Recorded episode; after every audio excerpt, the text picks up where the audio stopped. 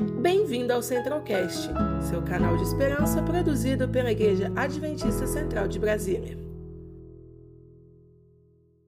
O tema é uma pergunta.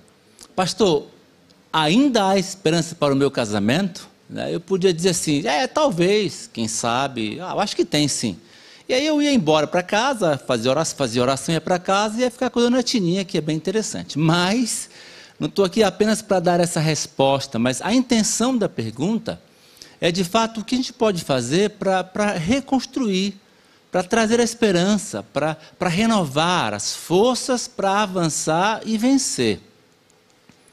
Todos os casamentos enfrentam crises, dramas, dificuldades e problemas. Até porque quando você pega a sua Bíblia, pega a sua Bíblia aí, Apocalipse 12, né? Aqui estou na sala da sua casa, então Apocalipse 12, o verso 7, diz que, deixa eu abrir aqui, 12, 7. Diz que houve guerra no céu. Houve guerra no céu, Miguel e seus anjos, não é? Lutou contra o dragão e os seus anjos e venceu.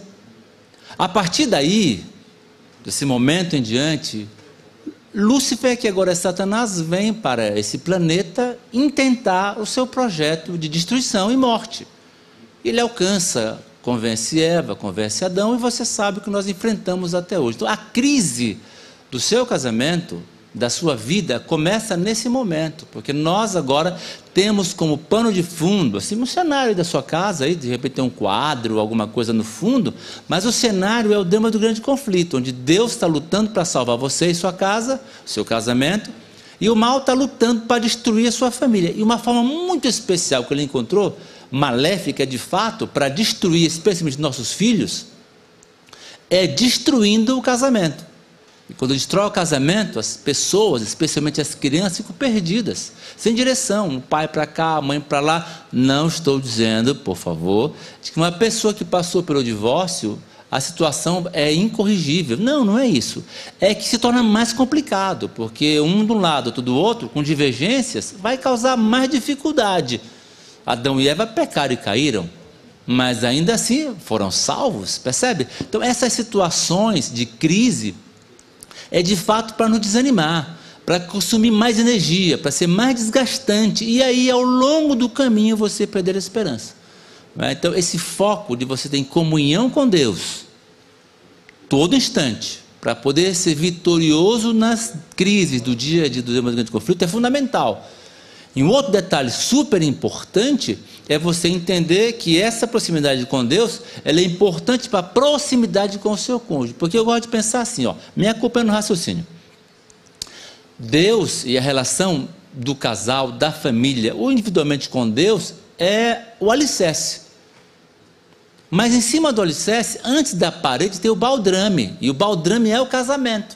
Se o baldrame, que é o casamento, está difícil, complicado, a chance dessa, dessa família ruir, se tornar mais complicado, a jornada nesse mundo e para a eternidade se torna maior. Então, o plano do mal é sempre trazer crise para que a gente possa sofrer mais e desanimar na caminhada cristã. Esse é o pano de fundo. Tem uma crise no seu casamento agora? O pano de fundo é esse. Não é só para lutar com a vida, é para lutar a ponto de desanimar, e quem sabe por que não, esse é o plano do mal, de que você e sua casa se percam para sempre. É esse o projeto do mal. Começa com esse drama. Agora, por que, que os casamentos chegam aonde chegam? Né? Muitos. Essa é uma pergunta que me fazem sempre, pastor, meu casamento está destruído, a esperança ainda está quebrado, o que eu posso fazer? Então, para ajudar você, eu quero, quem sabe, dar para você três ou quatro dicas de por que isso acontece com os casamentos. Por que isso acontece? Então, número um, drama do grande conflito. Então, somos humanos e pecadores e haverá luta todo o tempo, aonde quer que estivermos. No casamento, melhor ainda, no plano do mal. Por quê? Porque daí destruindo o casamento, a família mais facilmente se destrói e os filhos, especialmente, se tornam mais frágeis para tudo, para essa vida e para a eternidade. Não quer dizer que isso vai acontecer. Isso é o que está por trás da estratégia do mal. Segunda coisa importante porque fracassa: um negócio chamado ignorância. As pessoas se amam. Não é? E por que o amor acaba? É porque as pessoas não sabem como lidar com ele com o outro, com a família. Então, os casais eles destroem o casamento não é porque são maus, quase sempre é porque são ignorantes quanto ao tema. Não entendem que um casamento saudável e feliz é fruto de muito trabalho, de oração, de dedicação, de estudo, de estudar bons livros, de estudar o Espírito de Profecia, especialmente a Bíblia, para que eu possa saber como lidar comigo, com as relações na casa, no casamento e com o outro. Então a ignorância é o número dois. Primeiro, o grande conflito que acontece sem você ter condição de dizer, eu estou fora dele. Não dá para se esquivar dele. Dá para, com Deus, se proteger dele. Mas não dá para fugir dele. Até que o Senhor venha. Dois, a ignorância. A gente vai vivendo de qualquer jeito, como se isso fosse suficiente. Não é. Tempo, estudo, dinheiro, investimento, para que você possa ter um casamento saudável, feliz, não perfeito. Número três é o egoísmo. Cada um começa a pensar em si. Como a farinha é pouca, então o meu pirão primeiro, né? Então eu vou pegar logo a melhor parte para mim. E dessa forma as coisas não avançam. Não dá para ter um casamento saudável e feliz quando cada um. Eu vou dar 50%, você 50%. Não existe isso em casamento. Para felicidade no casamento, e eu tenho que me entregar 100%. Como Cristo entregou 100%. E esperou quanto de mim? Nada. E veio, veio por quê? Porque ele não foi egoísta, ele foi altruísta. Me colocou no centro, não o meu pecado, mas a mim, como a esposa. Entende? No Apocalipse, Cristo coloca a mim a você como a esposa, a igreja, ele, o noivo que se sacrifica. Então, quando eu entendo que o egoísmo mata qualquer relação, especialmente de casamento, então as coisas começam a avançar de forma diferente. Anotei mais duas coisas aqui para falar para vocês. A incoerência. Eu digo uma coisa e faço outra. Eu digo uma coisa e vivo diferente. Aí vem a mentira, a dissimulação, aí é uma opção de coisas que vai detonando a relação, a confiança, o amor, o respeito. E por último, a questão do eu sei o que eu estou fazendo. Ninguém sabe o que está fazendo. Só a Bíblia sabe o que você deve fazer. Então, essa arrogância minha, sua. Eu sei o que eu estou fazendo. Não se meta aqui. Deus fique na sua. Alguém chega. Essa arrogância, ela, ela é destrutiva. Né? Então, essa independência mata. Grande conflito, a ignorância, a incoerência e a independência. Um casamento saudável e feliz, ele é interdependente. As pessoas dependem um do outro. E os dois dependem completamente de Deus, não há espaço para isso. Quando essas coisas acontecem, o casamento vai ter crise, vai ter luta, haverá dificuldade, como em todo lugar, por causa do, do drama do grande conflito, mas será vitorioso. Então a pergunta é o seguinte, pastor, ok, o que eu faço agora? O que eu devo fazer para restaurar, para reconstruir? Quando as pessoas me procuram com esse tema para conversar, eu sempre digo assim: o que você quer da sua vida? O que você quer? O que você quer? Se você quer uma família feliz e saudável, está disposto a pagar o preço, então vamos trabalhar. Então você está disposto. E é bom quando os dois estão dispostos, não é? Eu sou do Amazonas, né? E lá na minha terra tem o negócio da canoa, né? O barco, a canoa. E uma canoa vai bem quando os dois remam, um de cada lado. A esposa rema aqui, o marido rema aqui, um de cada lado cada um na sua dimensão, no seu remo, o barco avança quase sempre em linha reta, no rumo que queremos chegar, e com mais velocidade e com mais tranquilidade. Às vezes, um não quer remar, e um rema sozinho, tenta fazer a tarefa do esposo, da esposa, da esposa, do esposo. Cansa mais, é mais desgastante. O outro está ali, não quer saber, pula do barco e vai embora. Ou às vezes você está tanto tempo remando sozinho que pula do barco e vai embora. Então o melhor é quando os dois decidem avançar. Então eu vou dar aqui a dica que serve para os dois. Mas se um não está disposto, o outro pode fazer sozinho e tentar, com o passar do dia, do tempo, alcançar o coração do outro a partir da mudança em você mesmo. O que fazer para tentar resgatar trazer esperança e vitória para o seu casamento? Essa é a pergunta de um milhão de dólares, não é? Que a gente vai tentar aqui responder com algumas, com algumas passagens bíblicas e com alguns conselhos práticos, ok? Abra sua Bíblia aí no livro de Efésios o capítulo 5 e o verso 33. Efésios 5, 33. Ali tem um, uma gema preciosa para o casamento. Fala assim, ó.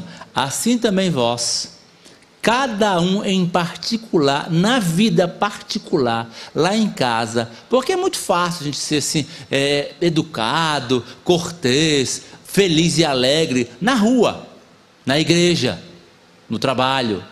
O desafio é você viver assim em casa. E quando vai ser o inverso, né? Em casa para ser muito mais feliz.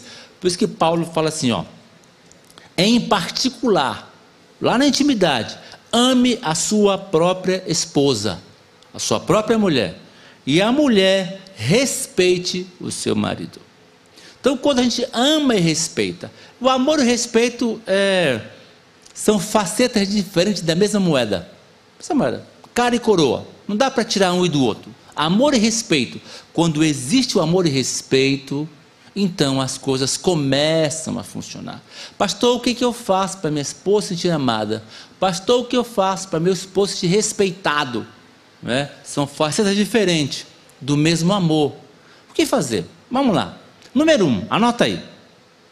Busca olhar para o seu cônjuge, busque olhar para ele, para ela e tente descobrir quais são as suas reais necessidades.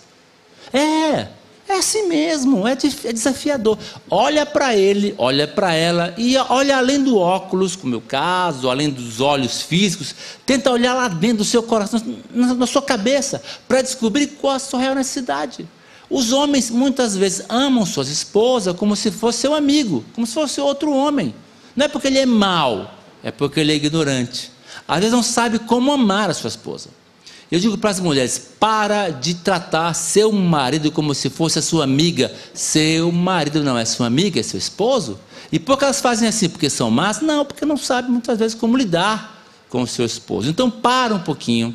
Olha, interessante. No grande conflito, quando Adão e Eva pecaram ali, Deus não chegou chutando, né, expulsando, xingando, não.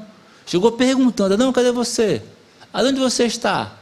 Ah, estou escondido. Por que está escondido? Porque eu estou nu. Por que está nu? Comeste do fruto que eu disse para não comer, Adão? Que fizestes? E Deus começa a olhar para Adão e diz para ele: Adão, você precisa. Essas folhas de figueira não te servem. Você precisa de alguém para morrer no seu lugar.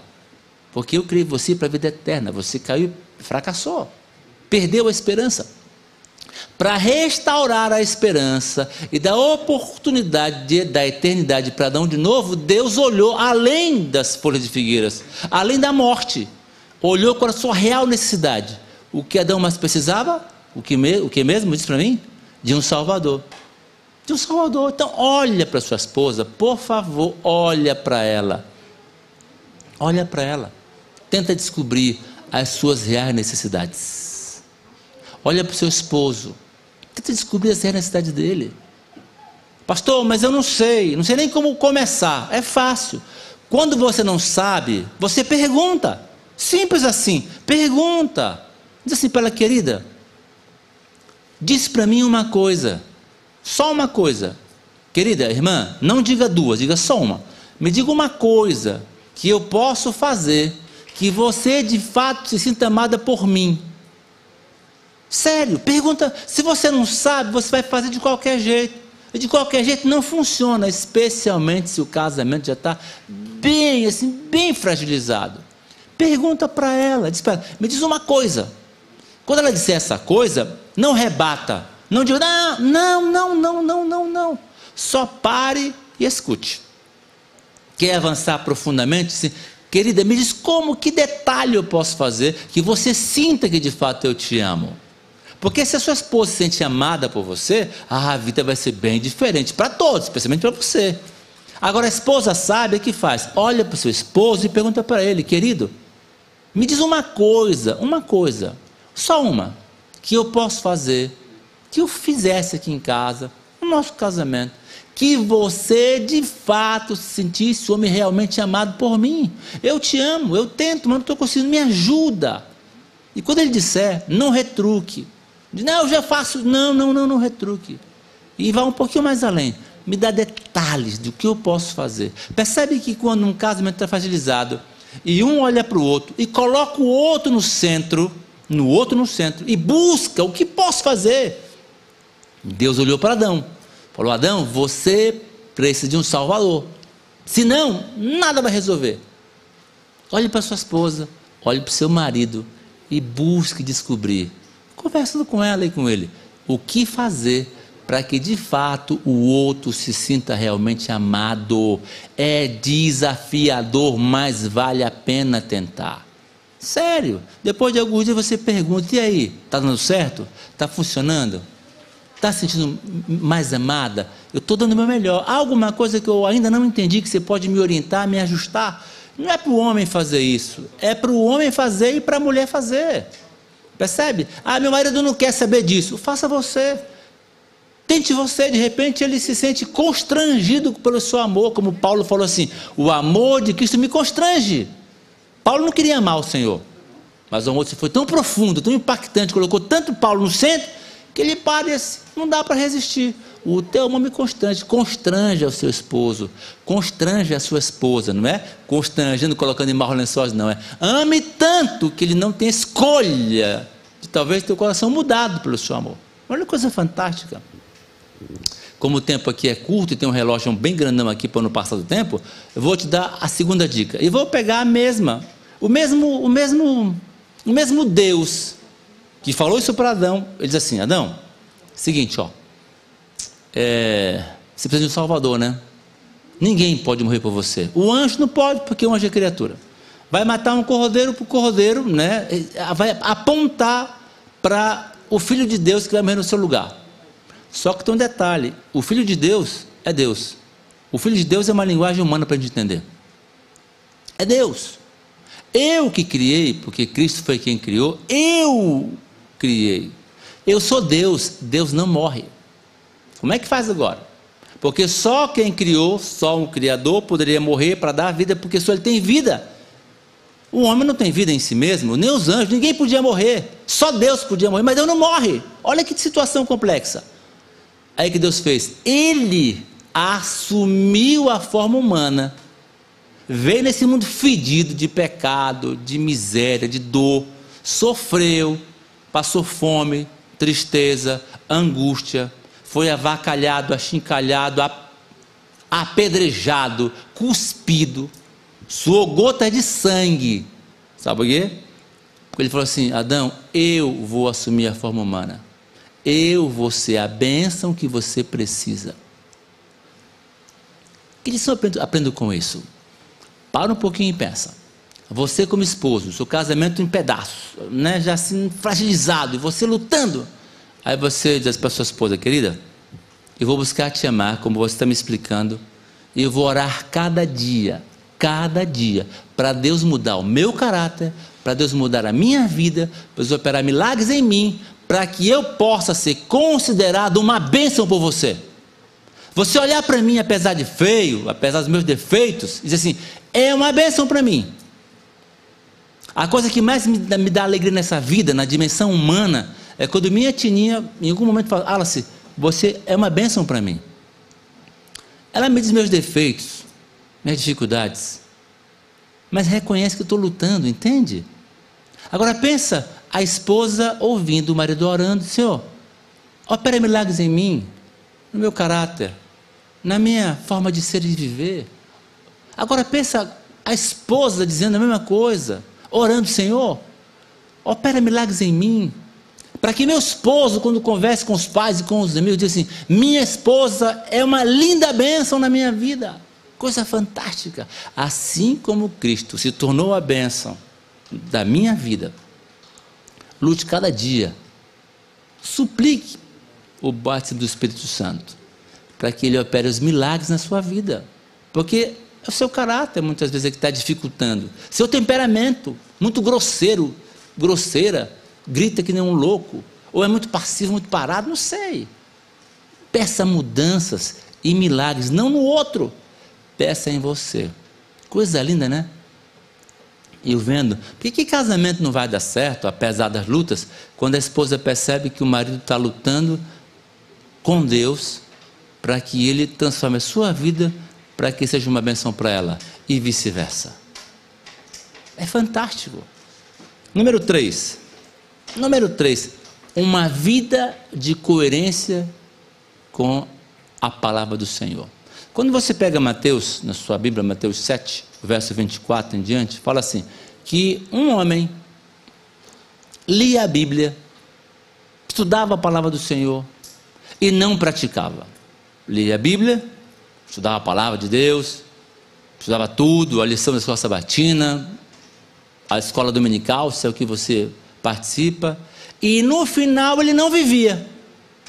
Aí quando vieram os problemas no casamento, na família, só para os ventos, bateram com força contra aquela, contra aquela casa, a tempestade veio, a enchente veio, o que aconteceu? O casamento caiu, desabou, a casa caiu, desabou, a família desabou, tudo desabou. Por que desabou? Por causa dos problemas? Não. Não. É porque ele lia a Bíblia, falava de Deus, até pregava de Deus, mas não vivia em casa. Aí complica tudo. Pensa eu, que sou líder do Ministério da Família para oito países na América do Sul. Minha esposa me está me escutando agora, me vê todo o tempo falando desse tema, e de repente lá em casa, aqui em Brasil onde eu moro, ela não vê eu praticando o que eu ensino. Acabou com o meu casamento. Era melhor ficar calado. Acabou, acabou comigo. Destrói tudo. Um monte de nós é muito incoerente. A gente fala, até lê a Bíblia, estuda, mas não pratica. Aí acaba com tudo. Esposas que fazem isso também. Agora, o mesmo texto de Mateus 7, 24 a 27 fala que um homem estudava a Bíblia, estudava a Bíblia, lia a Bíblia e praticava o que estava estudando. Vieram, veio sobre ele os mesmos problemas do outro, os mesmos, está lá, leia lá, os mesmos problemas. Soprou vento, bateu forte com ímpeto naquela, casa de tempestade, a enchente veio e a casa não caiu. Tem duas mudanças de um texto para o outro. Num o homem lia, no outro o homem lia, a mulher e o homem liam, um praticava, o outro não praticava. A mudança, a diferença, um praticava, o outro não praticava. A incoerência ou coerência. O problema era o mesmo, ou os problemas eram os mesmos. E a casa de um não caiu, a casa outro caiu. Eu sou mais feio assim, de ver problemas em casamento, e alguns gigantescos, mas o casamento não acaba. Outros menores, o casamento acaba. O que derruba o casamento não é o problema. Não é o problema. É como esses dois agem na coerência, no amor, no respeito, no buscar a palavra do Senhor e vivê-la coerentemente. Então, se o seu casamento está fracassando, está fracassado, quase acabado, comece a praticar o que a Bíblia ensina. E eu te garanto que os problemas até alguns continuarão, mas a casa não vai cair e os, os habitantes terão paz, amor e desejo de estar ali dentro, porque ali é um lugar, um lugar seguro. Pratique a empatia, por favor. Tá difícil aí? Pratique a empatia. O que é isso? Coloque-se no lugar do outro. Tenta ver o que o outro está passando. Por que o outro chegou nessa situação? Por que minha esposa não quer mais? Por que o esposo não quer mais? Por que nós não queremos mais? Por quê? Tenta olhar o, o outro. Para com essa história de como o pirão é pouco, a farinha é pouca, né? Como na minha terra, com muita farinha. Como a farinha é pouca, meu pirão é primeiro, os outros que, que se virem para lá. Não é assim que funciona. Divida a farinha com todo mundo. Faça um pirão gostoso para todo mundo se coloque no lugar da sua esposa. Tente sentir o que ela está sentindo. Tente, tente perceber no seu olhar ou, ou, ou na sua visão por que ela está assim. Olha para o seu esposo, olha para ele, para suas lutas. Tenta se colocar no lugar dele. Coloca o sapato dele, vê onde que aperta o calo, onde que dói.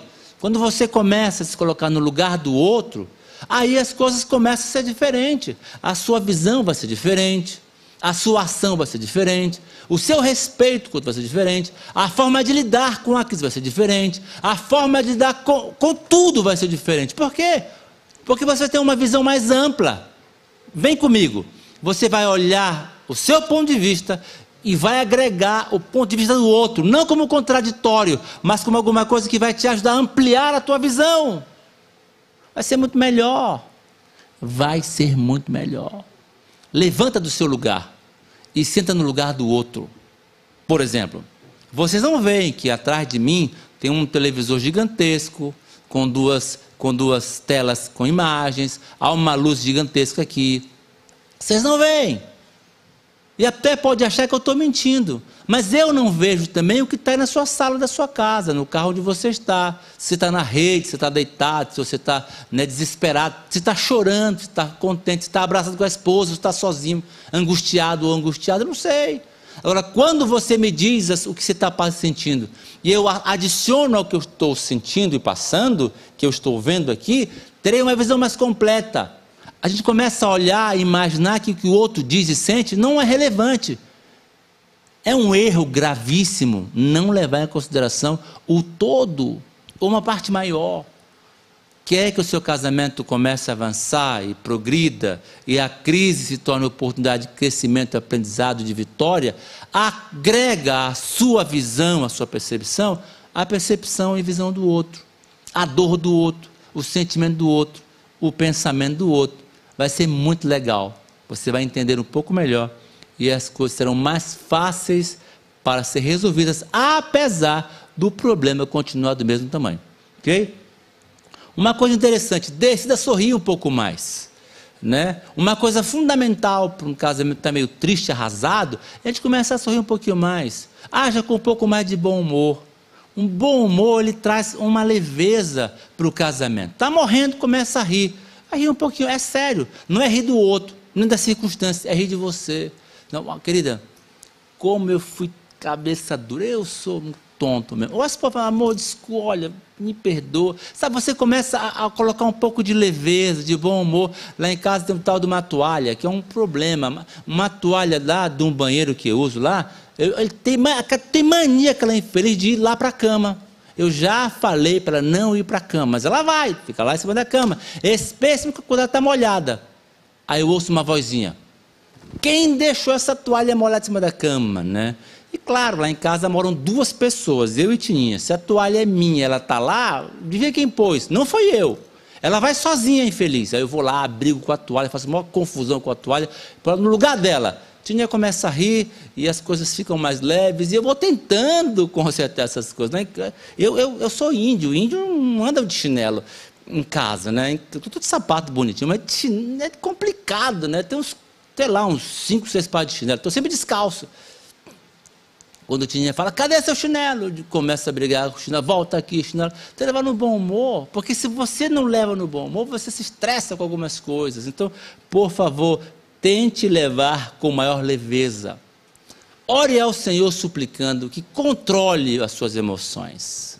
Os grandes problemas acontecem quando nós estamos contrariados. Quando eu sento para ouvir os casais, né, nos momentos difíceis, quase sempre na hora da contrariedade, um se exalta, aquela coisa toda. Efésios 4, 26 e 27 fala o seguinte: quando você está irado e você não se controla, o mal, está lá o verso 27, o diabo toma conta de você. Pega a sua Bíblia aí. Efésios 4, 26 e 27. Irai-vos, mas não pequeis. Não deixe que a, né, a ira tome conta da sua vida. Se não, se tomar conta, o diabo, diz o texto 27, verso 27, vai tomar conta da sua vida. E aí você vai ser usado pelo mal para destruir tudo e todos. Começando por você. Não vale a pena. Suplique, ore ao Senhor para controlar suas emoções. Ok? Suplique isso. Quando você percebe que você vai perder o controle, vai ficar, começou a sentir que você já sai fora. Dá uma voltinha, diz para a esposa, olha, eu vou ficar, eu estou ficando já muito exaltada, muito exaltado, me conheço, eu vou dar uma voltinha, depois volto para a gente conversar.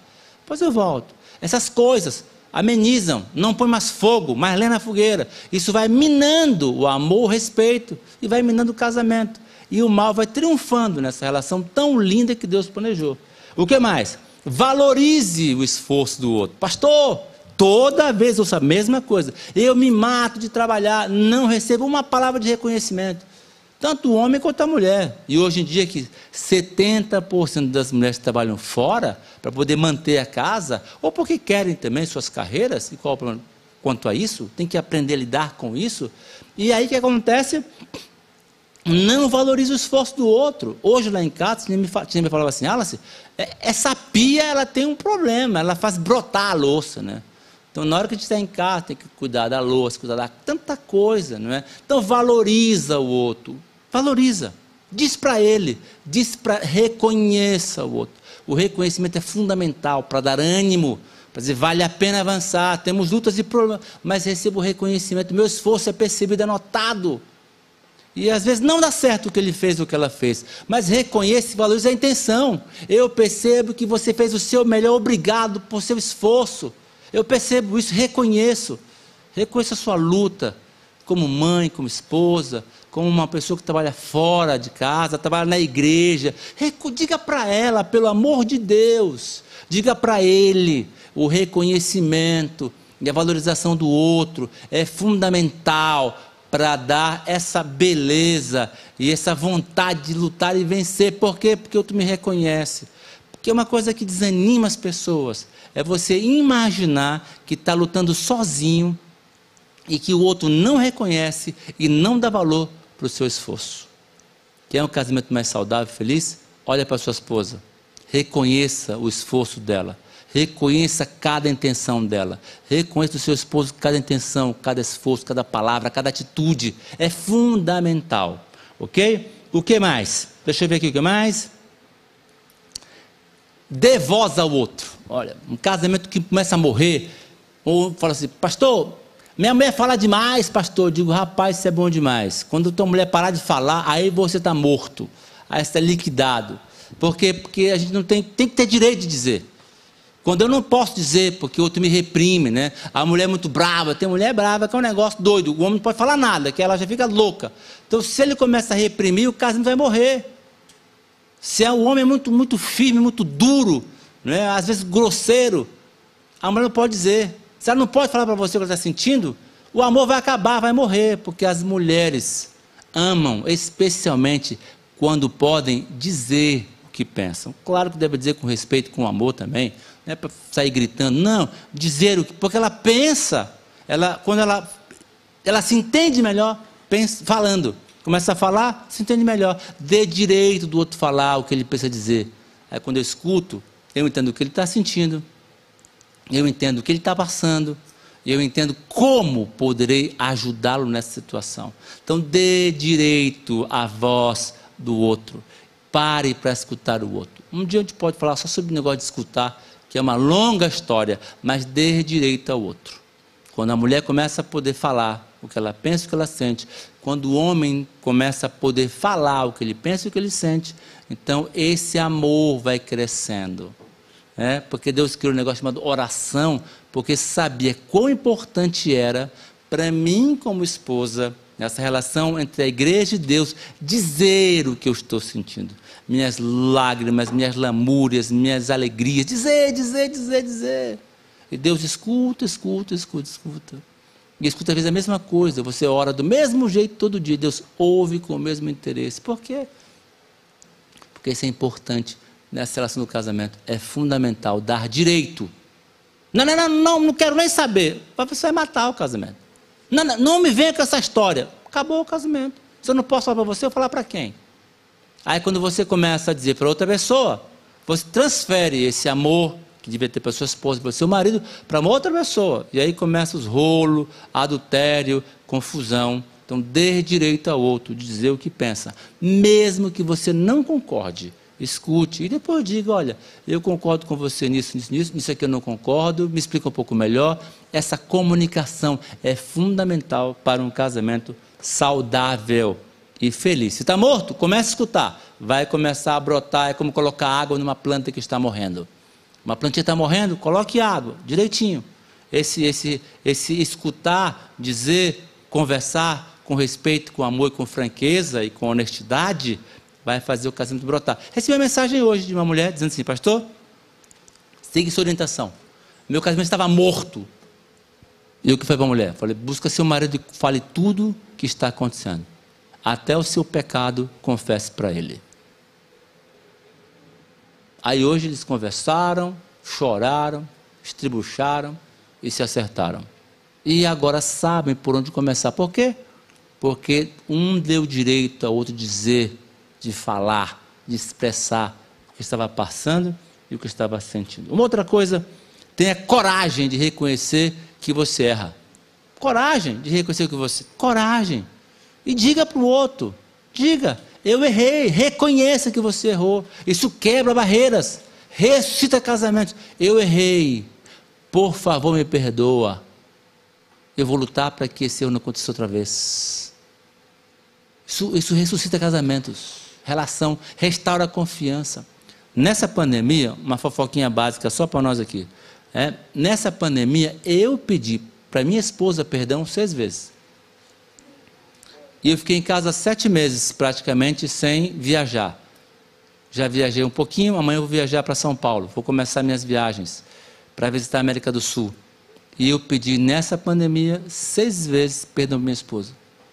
Tininha, por favor, me perdoe. Sabe por que por favor? Porque Tininha, depois de Deus, é a pessoa mais importante da minha vida da sua esposa, seu esposo. Eu errei. Por favor, me perdoa. Né? Desculpa aí, tal. não é desculpa aí, não é bagunçado. É por favor, me perdoa. E vou lutar cada dia em oração para que esse erro, Tininha, nunca mais aconteça. Pode acontecer outros, mas esse eu vou lutar. É, isso restaura a confiança, a credibilidade, quebra as barreiras, reforça o alicerce e o baldame do casamento é fundamental. Um problemão que podia ir crescendo, crescendo, crescendo, crescendo, crescendo e acabar com o meu casamento, ele quando começa aí, eu pá, detono com ele. Álcool gel, um coronavírus. Né? Sabão, o que, que é? É o reconhecimento de que falhei, de que errei e de que eu reconheço e peço perdão. E vou lutar para mudar de vida naquele ponto onde eu errei. Assim é a vida real, somos humanos e pecadores limitados. Isso funciona e vale a pena. Tome tempo para orar. Tome tempo para orar. Para um pouquinho. Não é essa oração assim mecânica, Senhor, obrigado pela noite, pelo dia. Não, não, não, não, não, não, não, não, não, não. Isso não resolve nada. Não passa do teto esse negócio. É orar de verdade. Todo dia com a sua esposa. É pegar na mão dela com o seu esposo. Pegar na mão dele, ali na cama. Tininha não pode ficar de joelhos. Então eu oro com Tininha deitado. Na cama ali deitado. Te lê a Bíblia. Aí eu pego na mãozinha dela e oro. 20 minutos, meia hora, 15 minutos. Às vezes ela até dorme. É muito bom que minha esposa durma escutando o seu sacerdote intercedendo por ela e por mim. Teve um dia que eu fiquei na pandemia, é, uma hora e 45 minutos escutando minha mulher. Uma hora e 45 minutos escutando. Ela chorou, sorriu, pede tudo. Naquela noite, quando fomos orar, lá na cama, segurando a mãozinha dela, eu comecei, sem querer, a dizer para o Senhor tudo que angustiava o coração da minha esposa. Tudo que eu lembrava. Eu não fiz pensar, pensando, ah, foi quase que automático. Fui dizendo, Senhor, fui falando. Cada coisa que eu lembrava. O irmão dela, que estava angustiada, um por um, nome por nome. Faltou nenhum. Um por um pela filha, os netinhos, né, o genro, meu pai. Foi assim, não é assim, eu ia pensando, meditando, entregando. Tinha e eu nas mãos do Senhor. Essas coisas, elas produzem milagres na nossa vida. Eu duvido se um casamento que agora está meio fracassado, meio falido, e o casal tomar a decisão de tomar a mão um do outro, cada noite, orar, orar, orar, orar, coração aberto, franco, orar, chorar, dizer, o Senhor vai ressuscitar o seu casamento. Senhor, o Senhor sabe quanto estamos sofrendo. E eu tenho sido desonesto, desonesto, desleal. Eu tenho machucado, ferido, tudo grosseiro. Não tenho sido... Diga tudo, abre o coração. Nessa hora é a hora onde a confiança é gerada, onde o milagre acontece, na presença do Senhor. Você, sua esposa, você, seu esposo e o Senhor. É nessa hora que cria a profunda intimidade. Você, vocês e Deus, Deus e vocês, uma oração a três, o Senhor abraçando e abençoando cada um de vocês. Eu quero agora fazer um apelo para você. Você sabe as lutas e os dramas que você enfrenta, os desafios que você tem aí. Eu quero orar por você. Eu quero pedir a você, por você. Mas não adianta se eu pedir para você ou por você, se você não pedir. É você que tem que colocar a sua vida nas mãos do Senhor Jesus. É você, Senhor, aqui estou, chorando, sorrindo, Senhor, aqui estou. Meu casamento está fracassado, está tá morto, Senhor. Assim como o Senhor citou Lázaro, remove a pedra que hoje atrapalha a nossa relação, nosso casamento, nossas lutas, nossos dramas. Diga, Senhor, estou sozinho, estou sozinha. Minha esposa não quer lutar comigo, minha esposa vai lutar comigo. Senhor, por favor, dá-me força, sabedoria, por favor, Senhor, opera os milagres, Ele vai operar. Lute, não desista, não desanima. A pergunta é se ainda há esperança para o seu casamento? A resposta é sempre há esperança. A esperança não vai mudar as coisas. Ela vai te dar força e disposição para avançar, mas você precisa fazer a sua parte. Você precisa entregar-se nas mãos do Senhor, porque Ele faça a parte dele de operar todos os milagres e mudanças que o Senhor quer operar, para que você e sua casa sejam vitoriosos. No seu casamento, a vida espiritual, a vida financeira, a vida sexual, a vida social, a vida familiar, a vida como pais seja abençoada. E você vai ver que as lutas vão continuar, mas a vitória no Senhor acontecerá. Enquanto o Cleilson e a Karine vão cantar, eu queria que, quem sabe, você está aí sozinho, que você abraçasse seu coração, o Senhor, e orasse por sua esposa, por seu esposo. Vocês estão os dois agora aí sentadinhos. Abraça um outro aí. Está meio revoltado, chateado, chateada. Tenta se aproximar um pouquinho. Não dá? Cada um ora, segura na mão distante. Encontra um jeito de conectar-se. Ela está distante de você, você distante dela, porque está viajando, quem sabe está no hotel agora assistindo. Fala com ela daqui a pouco, liga, diz para ela o quanto você ama, quanto você é disposto a lutar, quanto você é disposto a ser a bênção na vida dele e na vida dela. E o Senhor vai operar os milagres que vocês precisam para avançar e vencer.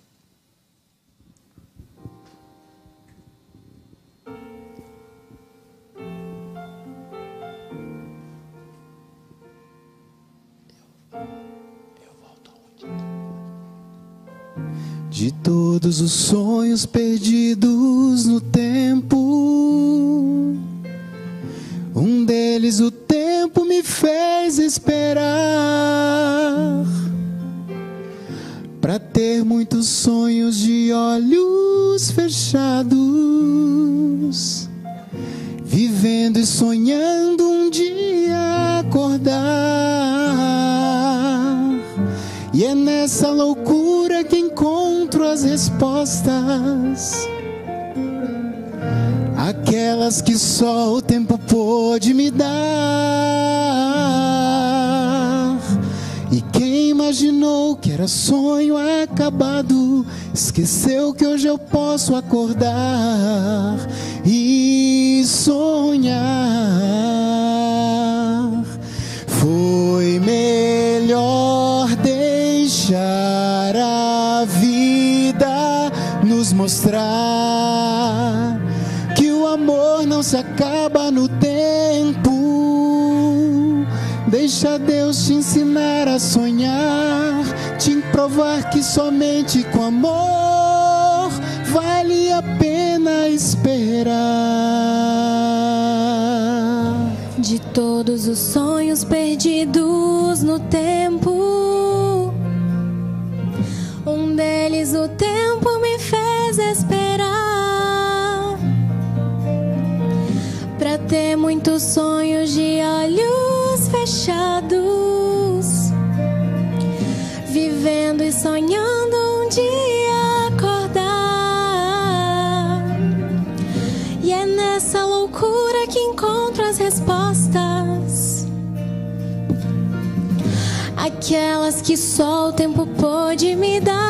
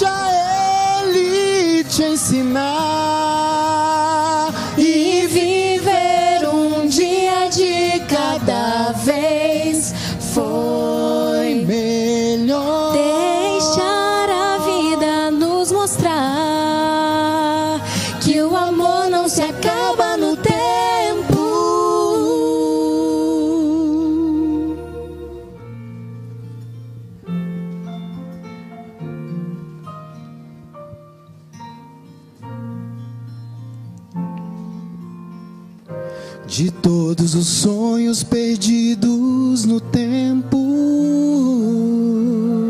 Um deles o tempo me fez esperar.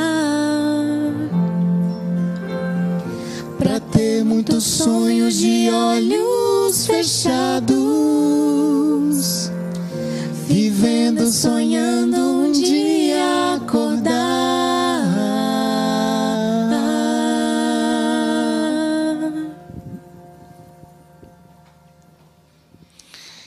coisa linda é o plano do Senhor para mim e para você. A família é um plano de Deus.